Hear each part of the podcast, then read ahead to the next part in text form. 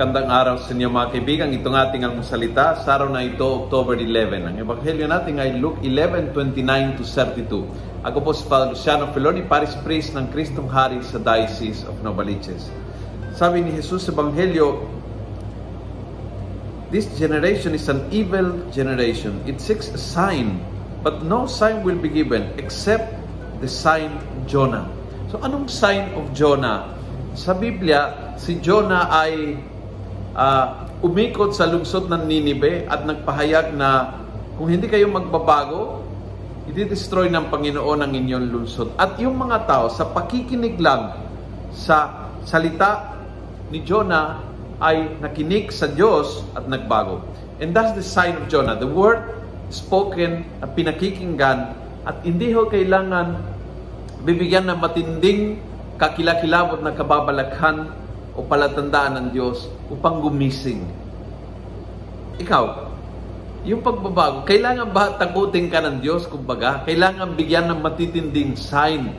Kailangan gumaling sa uh, matitinding karamdaman para magdesisyon ka na maglingkod ng buong puso sa Panginoon? O just by listening to the Word, ikaw ay talagang niyaya ng Diyos at pinakikinggan siya at sinusundan siya?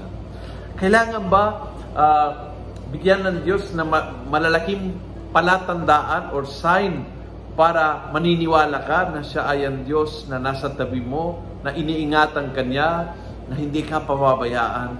Or just listening to the word of Jesus is enough for you para makakaroon ng kapayapaan?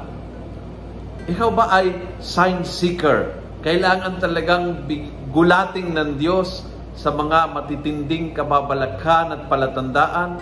O ikaw ay good listener? Sa pamamagitan ng pakikinig lang sa kanyang salita, it's enough to touch your heart. Ano bang klase believer ka? Believer na gulat o believer na nakikinig sa kanyang salita? Kung nagustuhan mo ang video nito, please pass it on.